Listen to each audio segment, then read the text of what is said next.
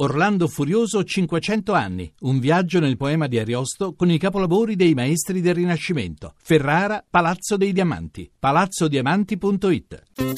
La radio ne parla.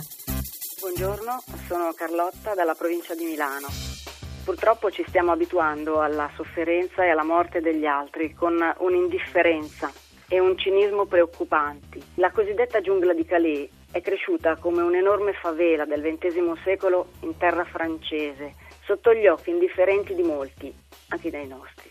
E smaltellarla è utile, senza però trattare le persone come pacchi postali e ascoltando loro e le varie ONG che invece a questo dramma non sono state indifferenti. Urge informazione vera, pacata e controcorrente e magari anche un'azione conseguente. Buona giornata.